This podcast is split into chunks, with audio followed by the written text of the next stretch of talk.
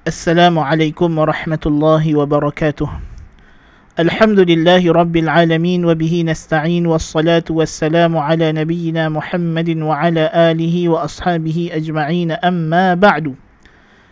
Para penanggar yang dirahmati Allah subhanahu wa ta'ala. Kita kini sudah pun berada Di sepuluh yang akhir daripada Ramadan Dan telah pun berlalu beberapa malam. Kita akan memasuki insya-Allah pada malam ini malam ke-23.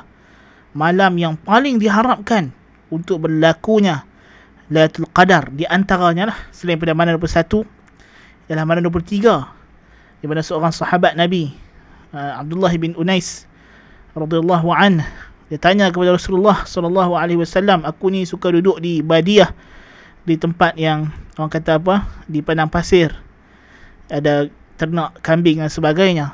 Jadi pada malam manakah yang kau nak aku datang beribadat di masjid kamu ini untuk mendapat Lailatul Qadar? Maka Nabi kata datang malam 23 dan Nabi SAW bermimpi Nabi kata aku diperlihatkan Lailatul Qadar. Yang mana pada paginya pada pagi Lailatul Qadar itu aku sujud di atas tanah dan air. Maka kata para sahabat radhiyallahu anhum pagi 23 itu hujan jadi Nabi pada pagi itu solat subuh tu Masjid Nabawi masa tu bukan ada lantai macam sekarang. Tanah. So tanah itu becak dia ada uh, air hujan. Maka Nabi sujud di atas tanah dan air di atas tanah yang basah. Maknanya malam itu malam 23 itulah malam Lailatul Qadar. So malam ini di antara malam yang sangat diharapkan untuk kita memperoleh Lailatul Qadar. Selain daripada malam ke-21 yang telah berlalu, malam 23 akan datang lagi malam 25, malam 27. Ini semua malam-malam yang sangat-sangat diharapkan selain daripada sepanjang 10 malam yang akhir ini berpotensi untuk berlakunya malam Al-Qadar. Para pendengar yang dirahmati Allah Subhanahu wa taala. Jadi apakah pengajaran madrasah Ramadan yang kita boleh dapat daripada 10 malam yang akhir ni. 10 malam yang akhir ni kita boleh kata dia adalah praktikal. Dia adalah internship. Sebab itu dia penting. Kita dah belajar 20 hari. Kita telah dididik, diberi dengan pelbagai ilmu untuk menjadi insan yang bertakwa, menjadi hamba Allah yang bertakwa. La'allakum tattaqun. Maka 10 malam yang akhir ni, ini adalah masa untuk kita praktikkan takwa yang telah kita belajar sepanjang bulan Ramadan yang lalu. Sebab itulah kata Aisyah radhiyallahu anha ummul mukminin Nabi sallallahu alaihi wasallam bila masuk malam yang 10 idza dakhala al-ashr al-awakhir apa Nabi buat? Ahya lailahu Nabi menghidupkan malam bukan sekadar qiyam. Nabi menghidupkan malamnya. Wa ayqadha ahlahu mengejutkan keluarganya isteri-isterinya dikejutkan untuk mereka bangun salat juga. Wa shadda mizarah dan mengetatkan kain. Di antara pengajaran daripada hadis ini yang kita boleh ambil ibrah pada pendengar yang dirahmati Allah Subhanahu wa taala. Nabi sallallahu alaihi wasallam pada malam-malam sebelum malam 10 ini Nabi beribadat. Nabi tidur, Nabi bangkit salat. Tetapi pada malam yang 10 Nabi tidak lagi tidur. Nabi berterusan beribadat daripada Isyak sampailah ke subuh. Itu makna ahya lailahu. Ha, dia malam ni dia ada dua kategori. Pertama kita panggil qiyamul lail. Mendirikan malam. Yang ini yang dituntut kepada kita. Yang sekurang-kurang dituntut kepada kita ialah qiyamul lail. Nabi kata man qama lailatal qadri imanan wa ihtisaban ghufira lahu ma taqaddama min dhanbih. Siapa yang mendirikan malam al-qadar dengan penuh keimanan dan mengharapkan ganjaran daripada Allah, diampunkan dosa-dosanya yang terdahulu. Allahu akbar kabira. Allahumma innaka afuun tuhibbul afwa fa'fu anni. Semoga Allah Ta'ala mengampunkan dosa-dosa kita. Yang ini dituntut. Mendirikan malam. Mendirikan malam ni macam kita lah Pergi semayang terawih. Lepas tu balik rumah Tidur bangkit sok Ya Ataupun tidur Lepas tu lagi tengah malam bangkit. Ataupun pergi terawih balik tidur Lepas tu lagi bangkit ini qiyamul lail. Adapun Nabi SAW yang lebih afdal daripada ini yang Nabi buat. Yang Nabi suruh itu lebih utama. Sebab yang Nabi suruh itu perintah untuk semua orang. Tak kira apa kondisi dia. Adapun yang lebih afdal, siapa yang mampu nak tiru cara Nabi SAW, Nabi ahya laylahu. Nabi tak tidur dah. 10 malam akhir Nabi tak tidur, Nabi iktikaf di masjid. Ha, yang tak dapat iktikaf di masjid, tak dapat iktikaf keseluruhannya. Kita sekarang dalam PKPB. Tak dapat nak iktikaf seluruhnya. Ya? Nak buat macam mana? Iktikaf pada kadarnya. Masa kita pergi semayang terawih tu, niatlah iktikaf. Jangan lupa. Saat lagi, apa nama, pergi tahajud ujung malam sebelum nak masuk subuh, iktikaf. Ya? Kena iktikaf. Niat iktikaf. Dapat pahala iktikaf insyaAllah ta'ala. Jadi, Nabi SAW ahya laylahu wa ayqadha ahlah. Nabi mengejutkan isteri-isterinya bangkit semayang di rumah. Seorang perempuan tidak iktikaf di zaman Nabi, isteri Nabi hanya beriktikaf selepas Nabi SAW wafat. Ha, Nabi dah wafat baru depa mai iktikaf. Nabi hidup, depa tak iktikaf, depa duduk di rumah, depa salat di rumah. Maknanya salat di rumah pun boleh juga. Ha, salat di rumah pun boleh juga diambil kira juga ibadat. Iktikaf bukan satu-satunya ibadat yang kita boleh buat pada malam al-qadar. Ya dan wasyadda mi'zarah. Dan mengetatkan. Dan mengetatkan kain. Maknanya tidak melakukan hubungan suami isteri. Sebab Nabi di malam-malam yang lain di luar bulan Ramadan ha, dalam hadis yang lain Aisyah radhiyallahu anha kata Nabi malam-malam bila bangkit salat Nabi salat uh, berapa rakaat. Kemudian kalau Nabi rasa ada hajat kepada isterinya Nabi tunaikan hajat tersebut. Yang ni Nabi kalau Nabi nak melakukan hubungan suami isteri Nabi buat Lepas tu Nabi mandi, Nabi sambung solat balik. Ha, ini dia malam-malam lain. Tapi di malam 10 akhir Ramadan ni, Nabi tak. Nabi fokus ibadat saja. Di sini kita dapat tengok ya. Nabi mengejutkan keluarganya untuk mereka bangun solat dan tidak melakukan hubungan seksual. Bukanlah salah. Tak salah kalau ada orang nak buat sebab Allah Ta'ala kata, وَحِلَّ لَكُمْ لَيْلَةَ rafathu الرَّفَثُ إِلَى makna di sini tanbih kepada kita. Hubungan suami isteri ni bukan hanya hubungan biologi. Ia juga adalah hubungan kerohanian. Suami bukan sahaja bertanggungjawab secara biologinya memberi nafkah, makan, minum dan juga hubungan seksual. Ini keperluan jasmani. Tetapi tanggungjawab suami juga membimbing isteri untuk menjadi muttaqin bersama-sama dengannya. Ha, jadi mana suami pun kena suruh juga bini dia bangkit semayang jangan dia seorang-seorang pulun. Ha, kan? Ha, tapi ialah kerana kita tengok meraihkan isteri kita lah. Ha, kalau dia letih dan penat dan sebagainya. Tapi galakkan dia bantu dia untuk bangkit apa nama qiyamul lail juga pada malam al-qadar ini. Ha, ini di antara perkara yang penting. Mana hubungan suami isteri itu bukan saja hubungan makan minum dan hubungan seksual. Juga di sana ada hubungan kerohanian Ya, ini di antara perkara tanbih yang Allah Taala nak bagi tahu kepada kita dalam bulan Ramadan ni kita belajar.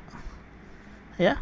Suami isteri di siang hari bulan Ramadan tak laku hubungan seksual. Adakah suami tidak ada tanggungjawab kepada isteri, isteri tidak tanggungjawab suami? Ada banyak lagi tanggungjawab lain. Islam nak bagi tahu kata hubungan seksual ni salah satu. Tapi ada banyak lagi hubungan suami isteri ni banyak. Dia punya relationship tu banyak lagi ikatan-ikatan yang mengikat. Ha, tidak boleh kamu ambil sebahagian, buang sebahagian. Dia kena ada sama, sama rata. Hubungan seksual kena ada, nafkah zahir kena ada, nafkah batin kena ada, nafkah kerohanian kena ada. Ha, ibadat kena ada bersama-sama juga dalam keluarga. Keluarga ni hidup dengan ibadat kepada Allah Subhanahu Wa Taala. Suami isteri untuk menjadi hamba Allah yang bertakwa. Bukan suami saja, isteri sekali. Ha, itu juga kita nak anak-anak kita pun sama. Anak-anak kita pun sama. Ha, kan? Ini di antara pengajaran yang kita dapat di 10 akhir Ramadan. Dan di antara pengajarannya, kita dididik oleh Allah Subhanahu Wa Taala di surah I'tikaf untuk kita menjadi golongan yang disebutkan di antara tujuh golongan yang dinaungi oleh Allah Taala pada hari yang tidak ada naungan kecuali naungannya sahaja. Apa dia? Wa rajulun qalbuhu mu'allaqun bil masajid. Dan lelaki yang hatinya tergantung di masjid. Jadi atikaf ni mendidik supaya kita mencintai rumah Allah, mencintai masjid. Mendidik kita untuk menggantungkan hati kita dengan masjid, dengan rumah Allah Subhanahu wa taala. Ini di antara perkara juga kita kena perhatikan. Dan bila kita kata 10 malam yang akhir ini ialah dia punya praktikal kepada apa yang telah kita lakukan. Kita jangan lupa penutupnya penyudahnya ialah malam hari raya 10 malam Ramadan ini dia akan berakhir dengan malam raya Nabi SAW bila Nabi keluar daripada i'tikaf pagi raya. Pagi raya. Maknanya Nabi malam raya bukan macam kita. Kita malam raya kita jadi hantu raya di jalan-jalan raya. Nabi tidak. Malam raya Nabi ialah malam ibadah. Nabi menghidupkan malam raya. Sebab itu ada hadis yang daif. Barang siapa menghidupkan malam hari raya tidak akan mati hatinya pada hari-hari yang mana hati-hati akan pada hari di mana hati-hati yang lain akan mati. Walaupun hadis ini daif tetapi dari sudut fadilat uh, kita boleh kata amalan menghidupkan malam raya ada ada sandaran yang kuat kerana Nabi SAW hanya keluar daripada i'tikaf pada pagi raya. Mana Nabi menghidupkan malam Eid dengan ibadah, dengan takbir, dengan tahlil, dengan qiyam. Ya. Mana ini adalah titik penyudahnya. Macam mana ending kita dengan Ramadan? Adakah kita tinggalkan Ramadan dengan kita tinggalkan ibadah? Atau kita meninggalkan Ramadan dalam keadaan kita terus beribadah seperti di bulan Ramadan? Ha, kalau kita terus beribadah seperti di bulan Ramadan, maka insya Allah ibadah ni walaupun Ramadan pergi, ibadah melekat dengan kita. Ha, itu yang kita nak. Walaupun Ramadan pergi, tetapi didikannya, tarbiyahnya kekal duduk dengan kita. Sampailah kita bertemunya sekali lagi. Kalau diberi rezeki, kalau tak bertemu, maka kita mendapat hasilnya kita sudah tuai. InsyaAllah ta'ala. Jadi ini perkara yang saya ingin mengajak para pendengar untuk renung-renungkan di antara didikan madrasah Ramadan yang kita kena ambil cakna yang kita kena sentiasa sedar bahawa Ramadan sedang mendidik kita untuk menjadi insan yang bertakwa. Dan penutupnya kita litukabbirullaha ala ma hadakum wa la'allakum tashkurun supaya kamu membesarkan Allah di atas kurnia petunjuknya dan supaya kamu bersyukur bersyukur kita membayar zakat fitrah membantu orang miskin orang yang fakir kita bersyukur kepada Allah Subhanahu wa taala. Kita membesarkan Allah mengagungkan Allah. Kita bersyukur dengan nikmat Ramadan. Nikmat Tuhan bagi kita peluang untuk beribadah dengan selesa. Syaitan ditambat kita tak disuruh makan dan minum dan sebagainya. Digandakan pahala kita dalam bulan Ramadan. Tuhan mudahkan banyak jalan untuk ke syurga dalam bulan Ramadan futihat abwabul jannah wa ghulliqat abwabun nar. Dibukakan pintu-pintu syurga ditutup pintu-pintu neraka. Maknanya luar Ramadan pintu syurga ditutup pintu neraka dibuka. Dalam Ramadan special. Jadi kita bersyukur. Kita bersyukur pada 10 malam yang akhir ini adalah berlaku peristiwa yang agung. Syahrul ramadan alladhi unzila fihi alquran hudan lin-nasi wa bayyinatin minal huda wal furqan diturunkan kepada kita Al-Quran membimbing hidup kita diutuskan kepada kita Rasulullah sallallahu alaihi wa alihi wasallam untuk membimbing hidup kita ke arah keridaan Allah Jalla wa Ala. Kita bersyukur kepada Allah Taala. Inilah dia hari raya yang kita nak bersyukur ni apa? Inilah dia. Nikmat-nikmat yang banyak yang kita dapat ini terutamanya especially pada penghujung Ramadan 10 malam yang akhir ini Allah Taala gandakan lagi nikmat yang banyak sehingga diberikan satu malam yang ليلة القدر خير من ألف شهر تنزل الملائكة والروح فيها بإذن ربهم من كل أمر سلام هي حتى مطلع الفجر malam yang lebih baik daripada seribu bulan ya kalau Nabi SAW hamba Allah yang telah diampunkan dosa yang dahulu dan kemudian Nabi masih menggandakan ibadat pada malam qadar takkanlah kita yang banyak dosa ni tak mau dilepaskan daripada azab Allah. Allahumma innaka afuun tuhibbul afwa fa'fu anni. Ya Allah engkau yang maha memaafkan engkau suka memaafkan hamba-Mu. Maka maafkan aku lepaskan aku daripada azab siksa-Mu ya Allah. Kita minta supaya Allah lepaskan kita daripada azab dengan makna dimasukkan kita ke dalam nikmat Allah di dalam redanya di dalam syurganya. Untuk kita bertemu dengan Allah.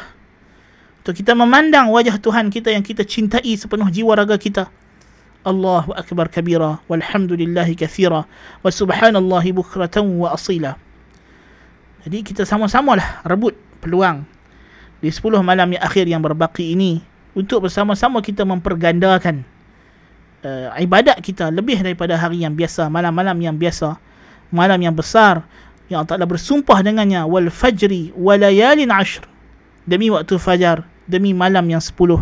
Inilah dia malam-malam yang 10 itu. Para pendengar dirahmati Allah. Kita sedang berada padanya. Janganlah kita lepaskan peluang ini. Jangan biar dia lalu, dia babai kita. Rebutlah segala apa yang ada di dalamnya daripada fadilat. Lepas tu kalau kita nak nak lepas dia pi pun tak apalah. Yang penting apa sahaja kebaikan yang ada daripada hang, aku ambil habis semua dah. Ha, jadi jangan kita biarkan dia singgah kepada kita lepas tu kita tak ambil apa. Biarlah bila dia singgah main dekat kita malam Al-Qadar ni, kita punggah habis semua. Apa sahaja fadilat yang ada pada dia, kita ambil dekat kita. Lepas tu kita lepas dia. Ha, nak pipi dah lepas tak apa. Yang penting, segala fadilat ha, aku dah ambil. Ha, itu yang kita nak. Itu yang kita nak kejar sangat-sangat. Ya, para pendengar yang rahmati Allah subhanahu wa ta'ala. Janganlah kita disebukkan dengan persiapan hari raya berlebih-lebihan. Raya ni apa benda sangat? Raya ni ibadah juga. Bukannya raya ni kita nak yo ye yo ye sampai langgar perintah syarak. Ya. Ini bukan cara yang yang yang sebenarnya. Allah Taala dah uji kita dengan pandemik COVID-19 ini tahun lepas, tahun ni lagi sekali. Tu pun tak mau ambil sedap lagi kah?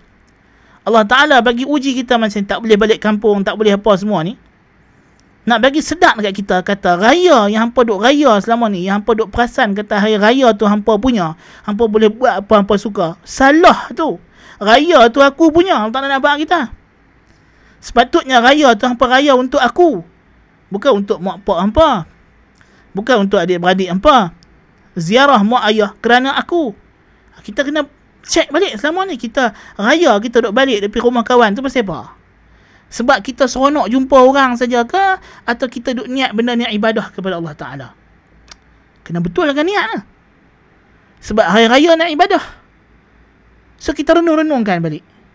So sekarang kita kecewa tak boleh balik kampung ni sebab apa? Pasal tak dapat makan lemang ke? Atau sebab kita sedih satu ibadah yang besar Allah Ta'ala sekat kita daripada kita buat. Ya ibadah besar. Berbakti kepada mak bapak. Balik jumpa mereka, berkhidmat untuk mereka, mengembirakan hati mereka. Ni ibadat besar tuan, pahala besar ni. Tapi pasal apa Allah Taala hukum kita macam ni dua tahun dah? Apa silap kita? Apa salah kita? Renungkan balik. Islam ni kita duk balik kampung raya tu apa kita duk buat? Oh rupanya hmm, tak ambil kisah bila dah berkumpul adik-beradik yang sepatutnya waktu untuk pengikat silaturahim sebagai ibadah kepada Allah Taala kita sebaliknya mengambil kesempatan untuk cuci mata, tengok aurat-aurat sepupu kita, pegang tangan sepupu kita, hak yang tak halal untuk kita. Jiran-jiran tetangga kita mai waktu itulah dia pun mendedahkan aurat kita pun layan. Kita jadikan waktu yang sepatutnya ibadah tauhid untuk Allah yang kita laungkan pada paginya. Allahu akbar Allahu akbar Allahu akbar. Allah Maha besar Allah Maha besar. Tiba-tiba kita dah tahu dia Maha besar kita langgar perintah dia. Allahul musta'an. Apakah Allah taala tidak boleh murka? Tentu sekali dia berhak untuk murka kepada kita. Kita dah banyak kali langgar suruhan dia sepanjang kita berhari raya. Kita tidak mengambil manfaat dan pengajaran daripada Ramadan renung-renungkan dan betulkan diri kita. Perbetulkan diri kita kerana penyakit yang melanda ini tuan-tuan dan perempuan sedang pendengar dirahmati Allah Subhanahu Wa Taala dia vaksin saja tidak cukup, ubat saja tidak cukup. Ini satu sebab. Sebab berhajat kepada sebab yang lain. Sebab fizikal berhajat kepada sebab kerohanian. Yang paling penting ialah keampunan Allah Subhanahu Wa Taala. Keampunan Allah Subhanahu Wa Taala. Keampunan Allah Subhanahu Wa Taala. Inilah yang paling penting doa yang Nabi ajak kepada Ummul Mukminin Aisyah radhiyallahu anha untuk diucapkan pada malam Al-Qadar. Allahumma innaka afuwun tuhibbul afwa fa'fu anni. Ini yang kita nak kejar, yang kita nak ligan. Bukan kita nak mendapat hajat-hajat dunia ini. Kita nak dapat akhirat itu kena utamakan. Kejarlah akhirat, kejarlah akhirat. Semoga Allah Taala memberkati saya dan juga para pendengar mengampunkan dosa saya dan dosa para pendengar dan memasukkan kita ke dalam golongan mukhlisin muttaqin golongan yang syakirin li an'umih yang bersyukur akan segala nikmat Allah Subhanahu wa taala. Subhanakallahumma bihamdika ashhadu an la ilaha illa anta astaghfiruka wa atubu ilaik. Wa sallallahu ala nabiyyina muhammad. Wassalamu alaikum warahmatullahi wabarakatuh